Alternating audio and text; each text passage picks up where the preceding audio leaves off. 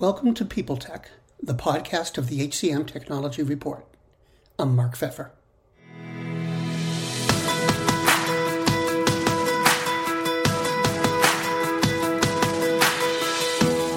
My guest today is Jon Stross, the president of Greenhouse Software. They make hiring software and maintain a full portal of tools and services to improve hiring processes. We're going to talk about how the talent market's changed over the last few years, how they're approaching diversity, and the joys of product integration, all on this edition of People Tech. Hi, John. Welcome. Greenhouse Software is obviously involved in talent acquisition. And um, do you think the behavior of employers has changed, or are they approaching hiring as they did before the pandemic and the great resignation? The way I think about it is that there's been this like multi-decade trend uh, that I think has been accelerated during the pandemic.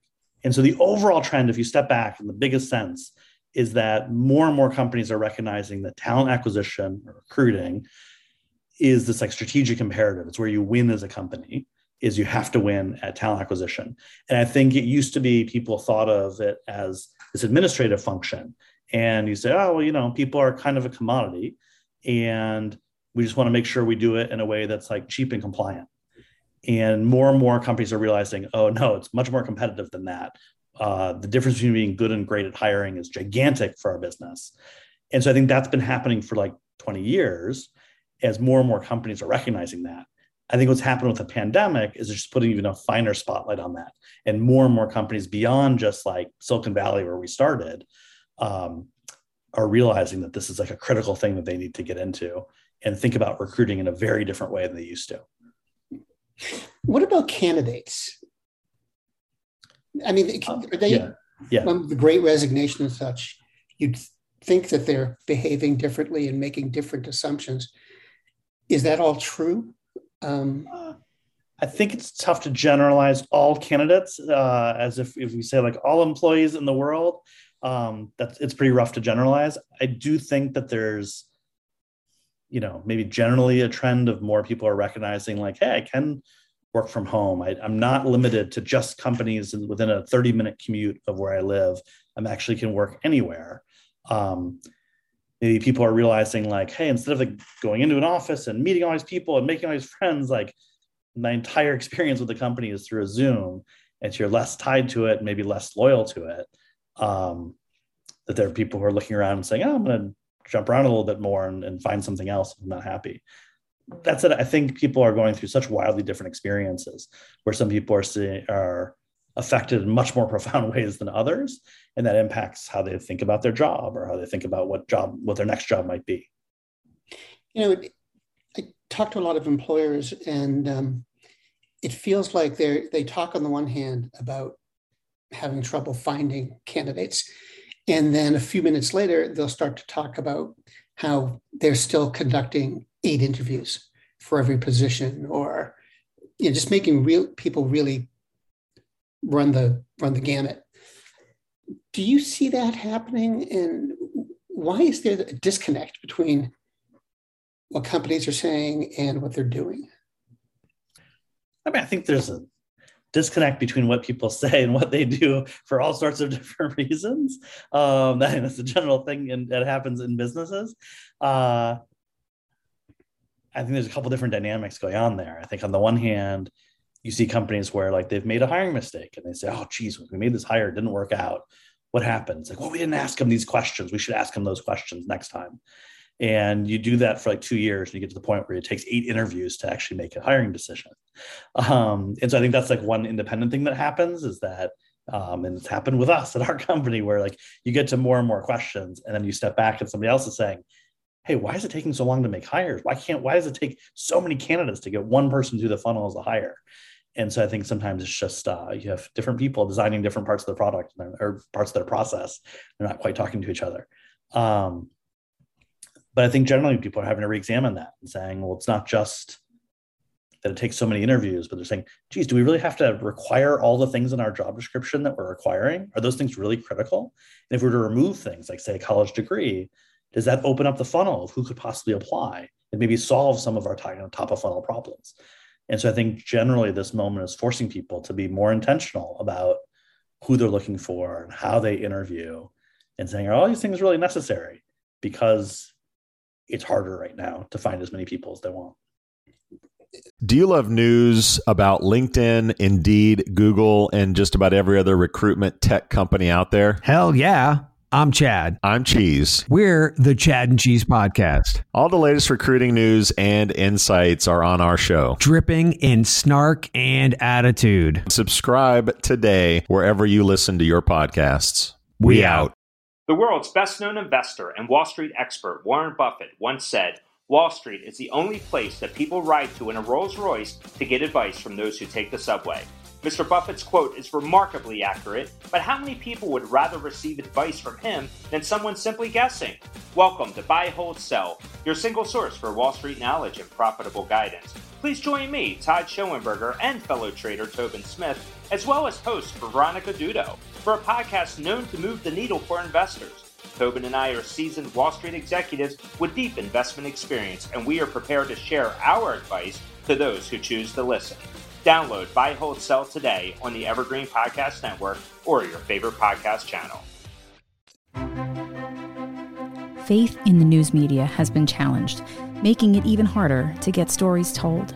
The Friday Reporter podcast was created to help audiences better understand the media by hosting journalists who will answer the questions to which we need answers. Join me every Friday to hear more we're talking about pretty big changes in the dynamics of job hunting and, and hiring, however you want to look at it. Um, how has all of this affected your approach, your roadmap? In terms of our approach with, with our product, yes? Yeah.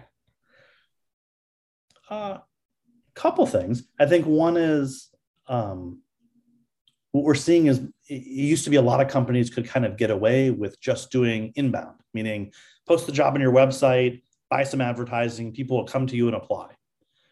And the companies who are in like really difficult areas to hire, okay, they were hiring data scientists, would say, no, no, that's not good enough. We got to be proactive and go out and find people ourselves.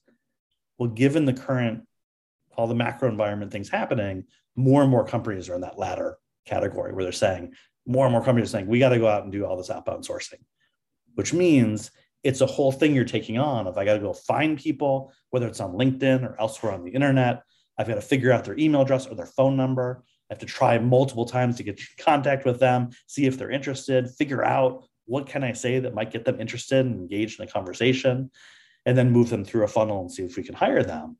And that turns out to be a very heavy process. And so we looked at it and said, ah, that's a thing that we could make way better with software. Um, we could automate a bunch of those different steps, and so make it much easier to discover emails or email addresses, give get emails actually into somebody's inbox, automate all of the different um, steps of that process. And so we're launching a product imminently called Greenhouse Sourcing Automation. Um, that's directly as a result of this, of more and more companies saying, you know, this is becoming not something that we outsource to agencies. We're doing it ourselves. We're doing all this outbound sourcing ourselves we need tools for it. Are there any similar changes in attitude going on about diversity and DEI?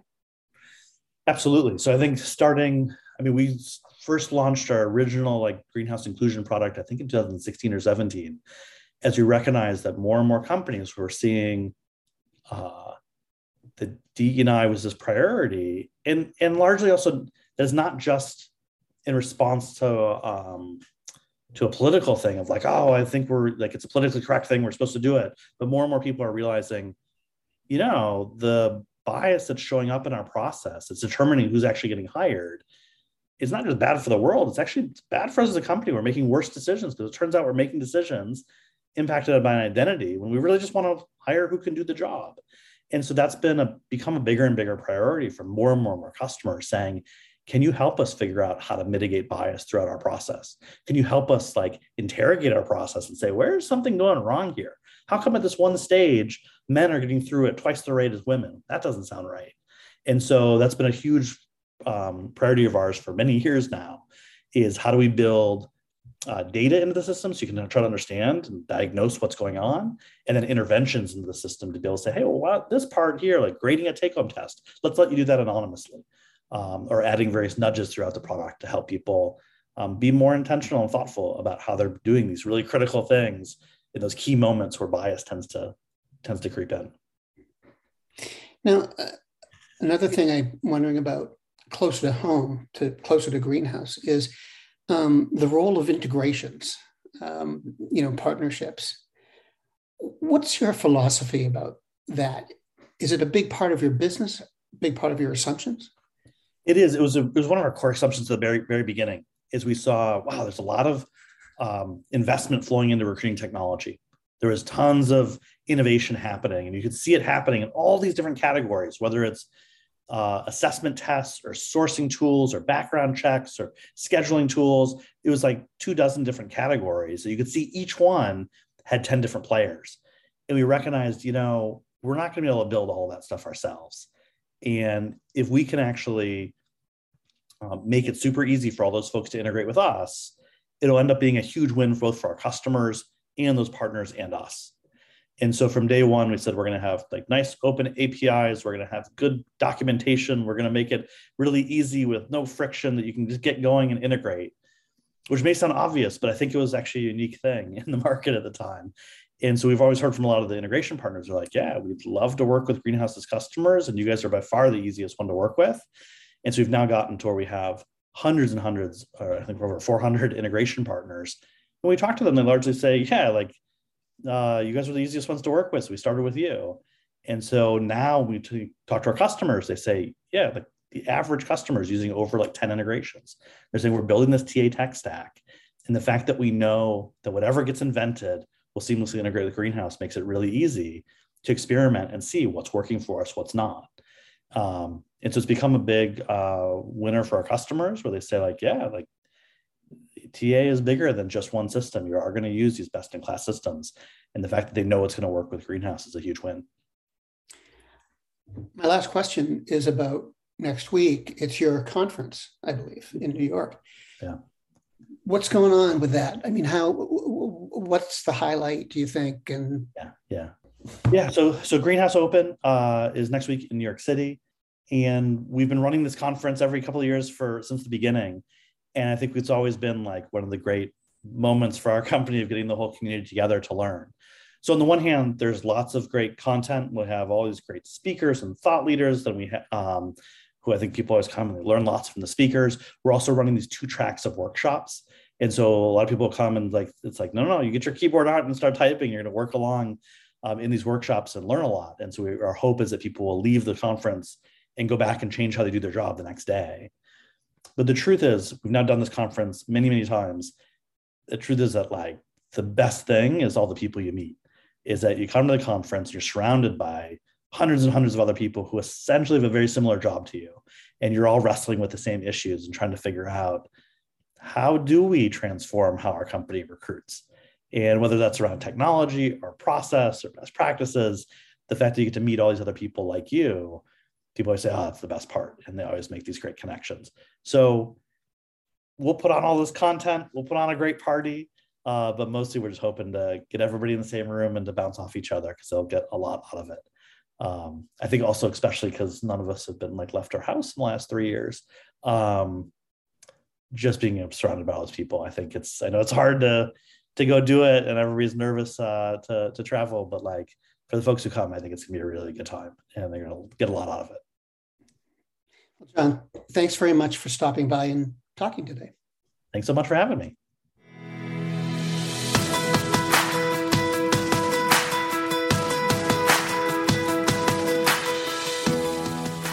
My guest today has been Jon Stross, the president of Greenhouse Software, and this has been People Tech, the podcast of the HCM Technology Report. We're a publication of Recruiting Daily. We're also a part of Evergreen Podcasts to see all of their programs, visit www.evergreenpodcasts.com. And to keep up with HR technology, visit the HCM Technology Report every day. We're the most trusted source of news in the HR tech industry. Find us at www.hcmtechnologyreport.com. I'm Mark Feffer.